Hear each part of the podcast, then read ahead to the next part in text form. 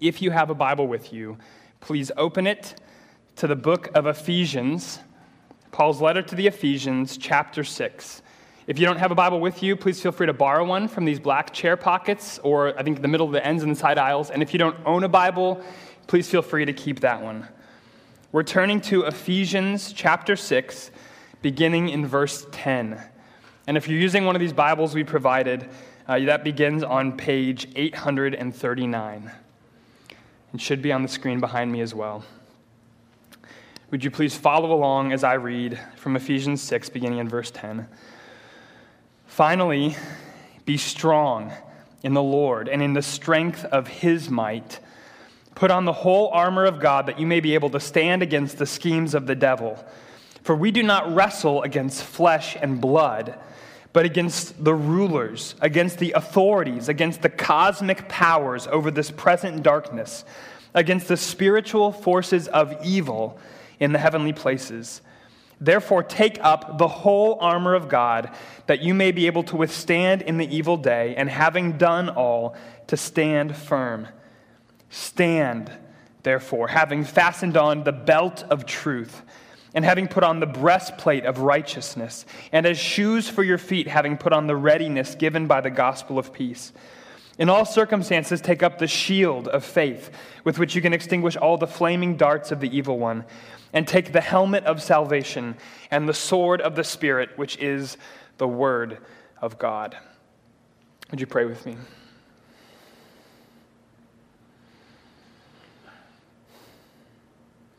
Our Father, it is a great privilege and a great joy to be together this morning. To be together as your people, to be gathered to worship you, and to be, to be gathered to hear your voice, to hear what you have to say. God, this book is your word. It is you speaking to us, you addressing us in all of your love and your holiness and your goodness. And we want to hear from you this morning. And so we ask that you would come and that you would speak. In Jesus' name, amen.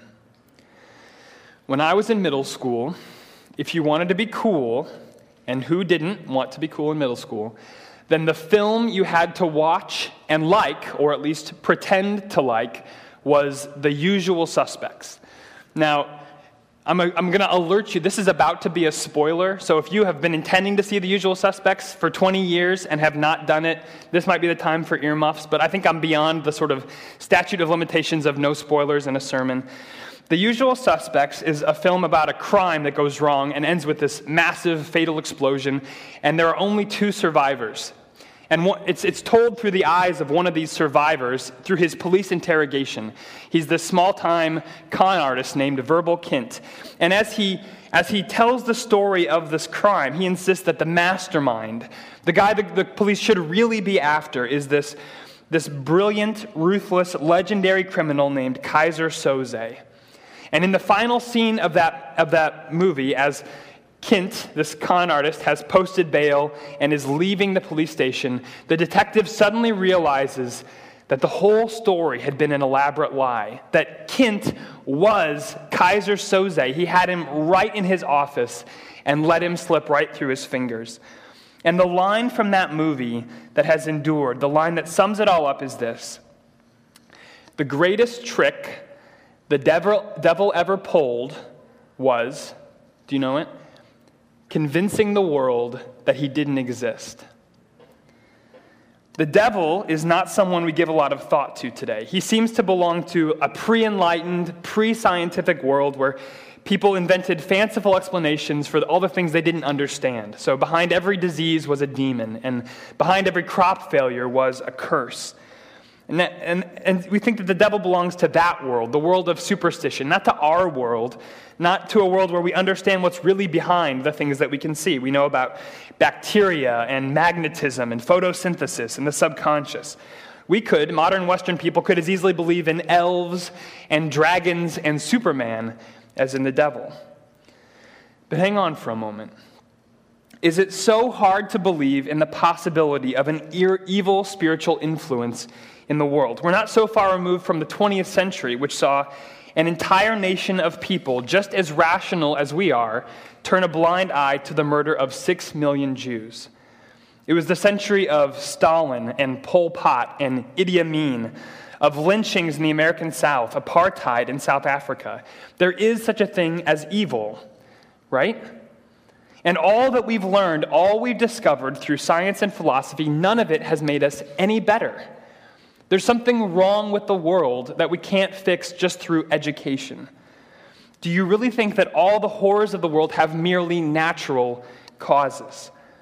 Or to approach it more personally, have you not had the experience of being strongly tempted to do something you knew was utterly wrong? And didn't it feel in that moment as if the temptation were coming almost, almost as though it was coming from outside of you? What if it's true if you're open to the possibility of God, to an all good, all powerful, invisible spirit, then why not lesser spiritual beings, angels? And if you're open to the possibility of angels, why not the possibility that some of those angels have turned against God and now oppose him? What if it's true? The Apostle Paul believed it was true. And so, by the way, did Jesus. And they didn't just believe it was true, they believed it was important. They believed that in order to rightly understand your life, to accomplish what God's calling you to accomplish, to, to live your purpose on earth, you had to come to terms with that reality. That's why this passage is in your Bible. It's for our good. And so, in order to get the good out of this passage, we need to see four things in it a reality, our responsibility, our defense, and our offense. First, a reality personal, powerful, spiritual evil. Paul believes in the existence of the devil and demons, and he thinks you should believe in it too. He tells us in verse 10, he says, Be strong in the Lord and in the strength of his might, put on the whole armor of God, that you may be able to stand against the schemes of the devil. For we do not wrestle against flesh and blood, but against the rulers, against the authorities, against the cosmic powers over this present darkness, against the spiritual forces of evil in the heavenly places. He believes in personal, powerful, spiritual evil. The devil is personal. Paul says he has schemes. He's thinking, there's something he's trying to get done. And he's the leader of a great number of spiritual beings that Paul describes variously as being rulers, authorities, cosmic powers. They have power. They rule over things. They have authority. They can, they can make stuff happen. And they're evil. He calls them spiritual forces of evil. And everyone who is a Christian, who has trusted in Jesus, we have been brought into a conflict with them. He says we wrestle against them, right? This isn't far range. Wrestling is, we grapple with them. It's intensely personal, it's close to us. God wants us to take this seriously. There are powerful, personal, spiritual evil spirits who are opposed to us. And that's why we need to be strengthened in the strength of God's might. We can't just go out there in our own strength and expect to accomplish anything against them. But maybe, maybe we're getting ahead of ourselves. So, who is this person that Paul describes here as the devil, or other places, Satan? Scripture tells us that he's an angel. He was created good, but very early on he went bad. He became proud and led a rebellion of angels against God and was cast out of heaven. He set himself as the leader of the opposition to God and his purposes. His work is to thwart God's work. So, whatever God's goodness motivates him to accomplish, Satan's badness motivates him to block or twist or ruin. And he does that in three main ways. First, he does it through temptation. He entices us to disobey God. He makes sin look good. This is what he did in the garden, right? When he came to Eve and said, If you'll just eat this fruit, it's going to be good for you. You're going to become like God. And he still does it today. Back in Ephesians 4, Paul instructed Christians, he said they should resolve their anger quickly and give no opportunity to the devil, no opportunity to be tempted. He says that unresolved anger leaves you open to temptation of the devil, temptation to become bitter or to cultivate hatred in your heart. So, first, temptation. The second way the devil opposes God's work is through deception. He spreads lies. He doesn't tell the truth about God or his ways. Jesus calls him in John 8, he calls him the father of lies. It all comes from him. He lies to us. He says that God couldn't really love us.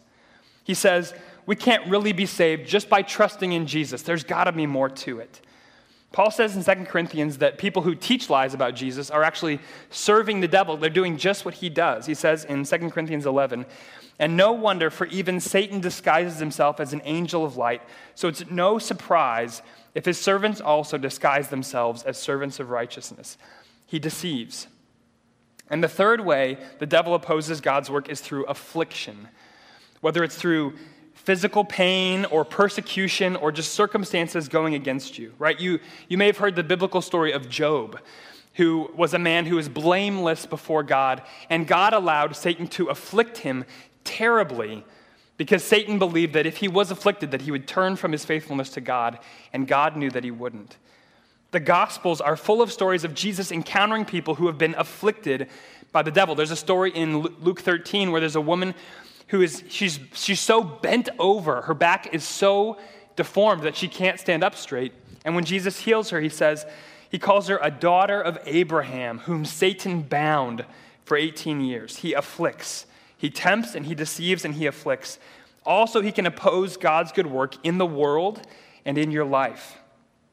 Now, there are two dangers we need to watch out for here. One danger would be to think too much of the devil and his schemes, to, to see them behind everything, behind every time the car won't start, or the children misbehave, or you have a hateful thought. But the other danger is to think too little of him, to, to not take him seriously. Paul wants us to take him seriously. now, there's this scene in The Empire Strikes Back, which is the second Star Wars movie. Luke Skywalker, it's always Star Wars with me. Luke Skywalker is in, he's in Yoda's hut. He has to kind of crouch down to be in there because Yoda's so small. And he's trying to persuade Yoda to train him as a Jedi.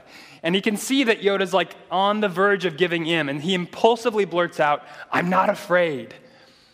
And some, some of you nerdy guys like me, you don't have to concede that you're a nerd, but some of you know how Yoda responds to that. Do you remember? He says, Luke says, I'm not afraid. Yoda says, You will be.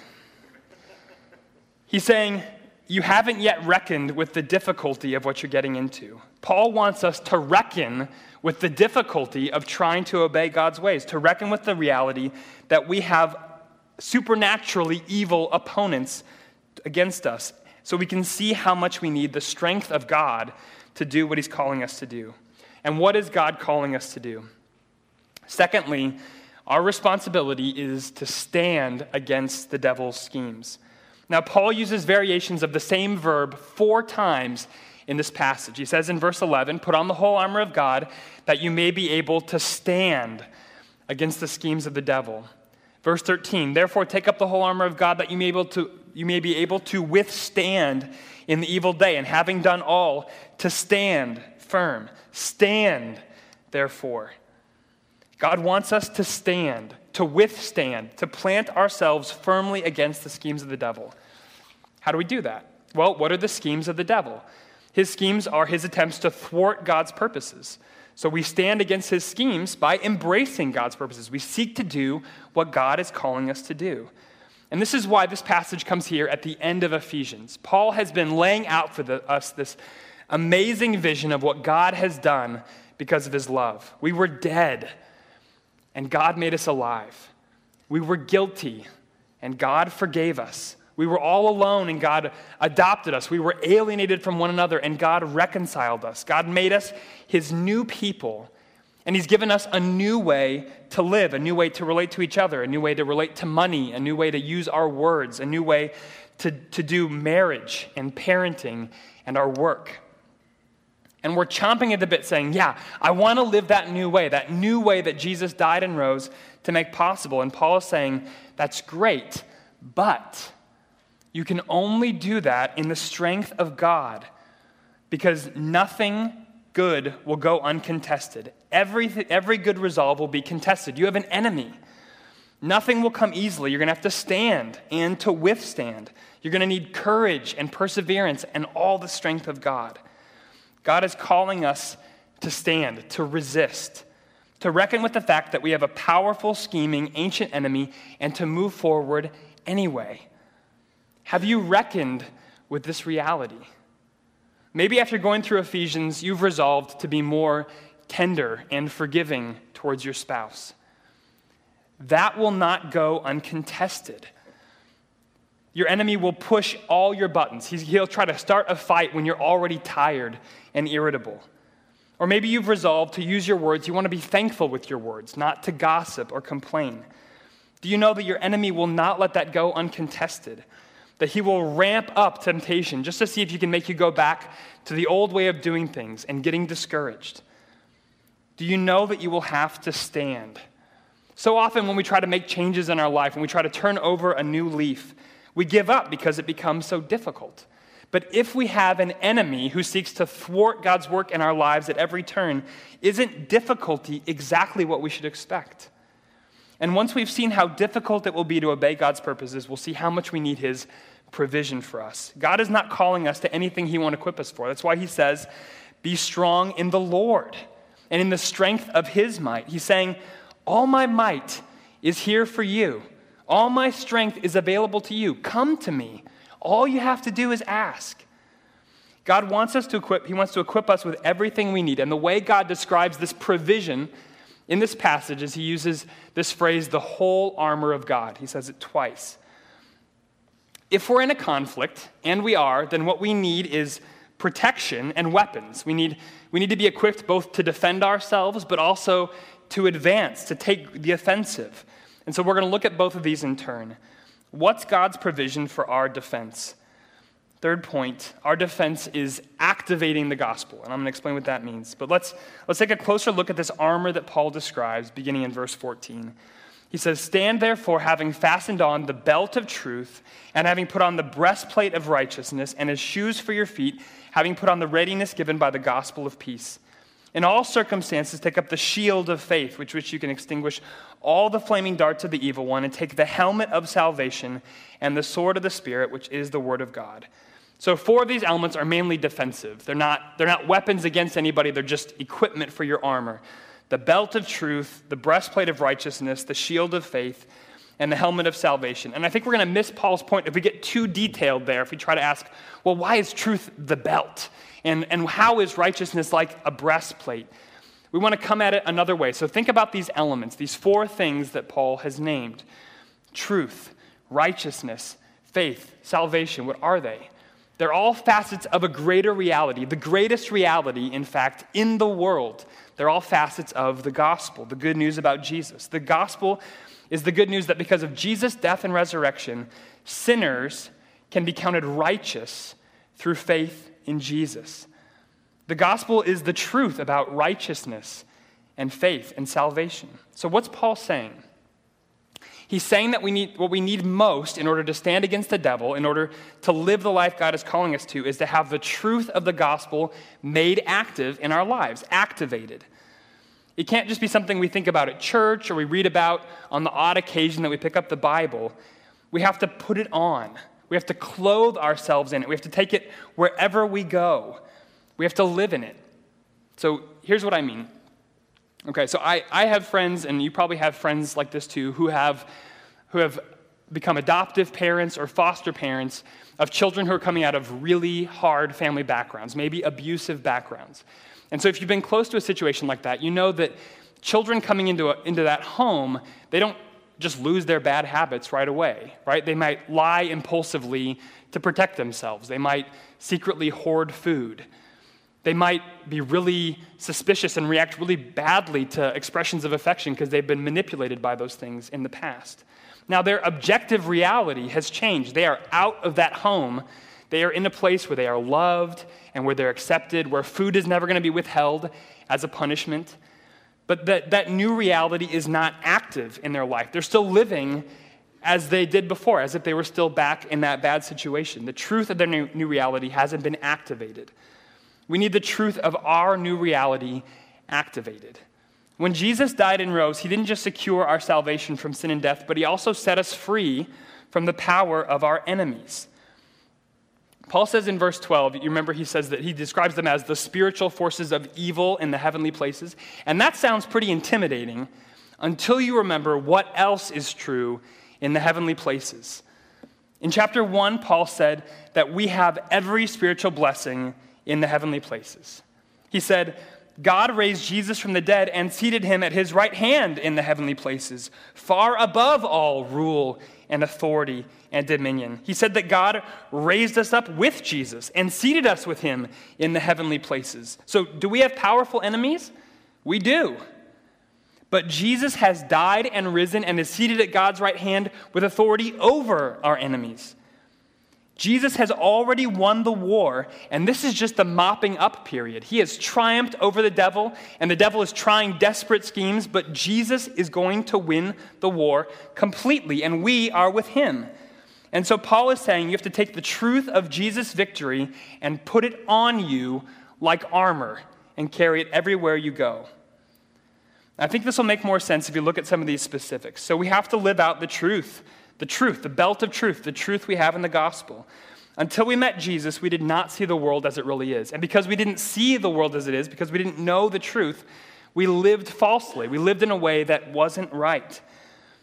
But now we have the truth, the truth about God and ourselves and the right way to live. We have this book, which is truth.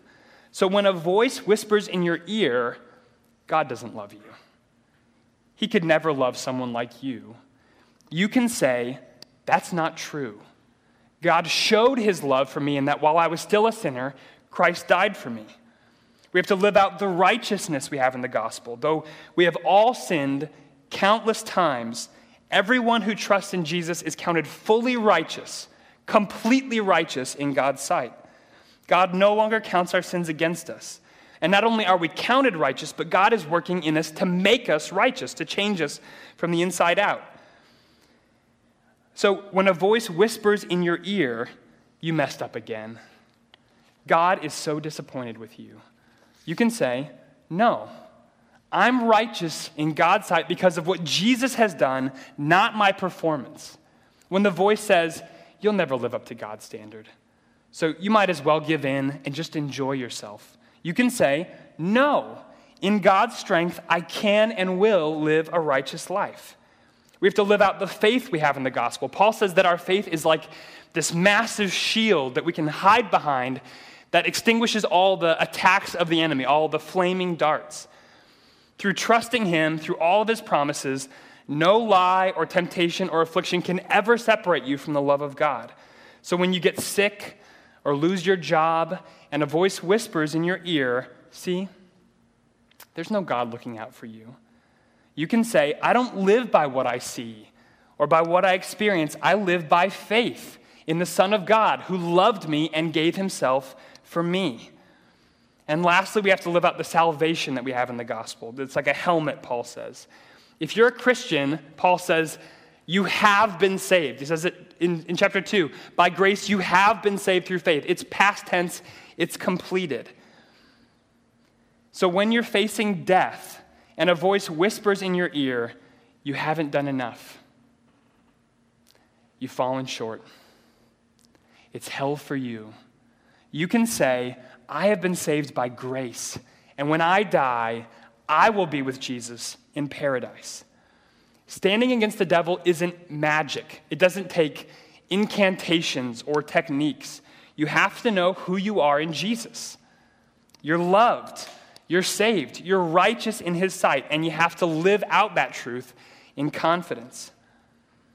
This is why when we gather every week, we open this book. We need to know what we believe because the truth of the gospel is our defense against the enemy.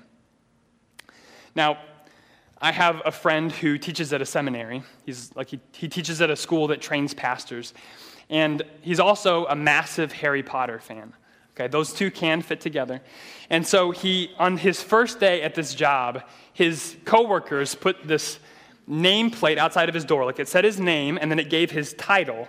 And this is the title on his nameplate. They said that he is the assistant professor of New Testament, biblical theology, and defense against the dark arts, which is one of the subjects of study at Hogwarts. And it's because teaching the Bible equips people to defend themselves against the powers of darkness. The truth of the gospel is our armor. But Christianity isn't just defense, it's not just resisting. God has given us weapons for taking the war to the enemy. So, lastly and briefly, our offense is advancing the gospel. The point of armor is to keep you safe as you advance. What does it mean for us to advance? How do we take ground in this fight? We can see the answer in the two pieces of offensive armor, offenses of equipment that Paul describes. He says in verse 15, as shoes for your feet, having put on the readiness given by the gospel of peace. So, what are shoes for, right? Shoes aren't just for hiding, shoes are for advancing, they're for taking ground. And he says that the shoes we have is our readiness, the readiness we have in the gospel. Readiness for what? Almost certainly, readiness to speak the gospel. And here's why I think so. Paul concludes this section, and we're going to look at this next week, by asking them to pray for him. And this is what he asked them to pray. He says, Pray for me, verse 19, that words may be given to me in opening my mouth boldly to proclaim the mystery of the gospel. That's how Paul is taking the fight to the enemy. Knowing the gospel, loving the gospel, has made him ready to speak it to others. And this lines up with the other weapon that God has given us, what he calls in verse 17 the sword of the Spirit, which is what? It's the word of God. The word, the proclamation of the truth, the good news about Jesus, that's the weapon that we have. We advance against our enemy by advancing the gospel. After all, how did we come to be free from his influence, free from his power? We did it through trusting the gospel, through trusting in Jesus. We were given a new life, a new righteousness, a new freedom. And we can bring that to others by telling them that good news that Jesus died to forgive their sins, to rescue them from death and they can receive it all through trusting Him. This is the great work of history speaking the gospel to people who don't know it, who have maybe never heard it, so that more and more people know the love and assurance and hope of belonging to Jesus forever. Your enemy will try everything to keep you from engaging in that work, but you have everything you need to stand firm. So here's the big idea that God is speaking to us this morning stand against the devil by activating and advancing the truth of the gospel.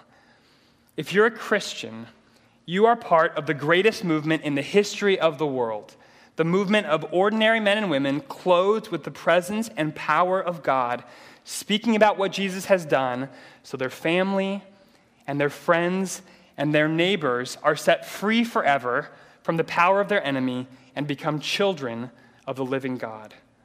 The only way we can do that is by so deeply knowing and living out the truth of the gospel that it becomes an impenetrable armor around us. Listen, we have an enemy. We have a host of enemies. They are powerful and evil and scheme against us, but we don't need to be afraid. We must not be afraid. The living God is with us. We must not be afraid, but we must be prepared we must meditate on and mull over the truths of the gospel until they permeate our lives, until we're so assured of God's love and acceptance, so confident, so confident in our righteousness before Him, so full of joy in His salvation that we're always ready for that good news to overflow from us into the people around us. And that won't happen without God's help. So let's pray.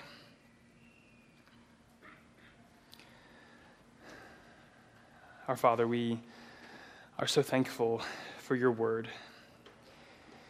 And we're sobered by it. And we're encouraged by it. And I confess, I think probably we confess, that we think too little of our enemy. We think too little of his schemes. And we ask that you would help us not to be obsessed with it, not to be consumed with it, but to be wary of him, to take every precaution by rejoicing in what Jesus has done, by thinking on his cross and resurrection, by thinking on the gift of righteousness that he offers us through faith. Jesus, we want to be so full of you that we are clothed with armor, that we are moving in your strength, and that we have these words of life to speak to others. And so I pray that you would help us. Help us to be the people who are so confident in your truth that we are eager for others to know and rejoice in it as well. And I pray that you would do that for the sake of Jesus and in his name. Amen.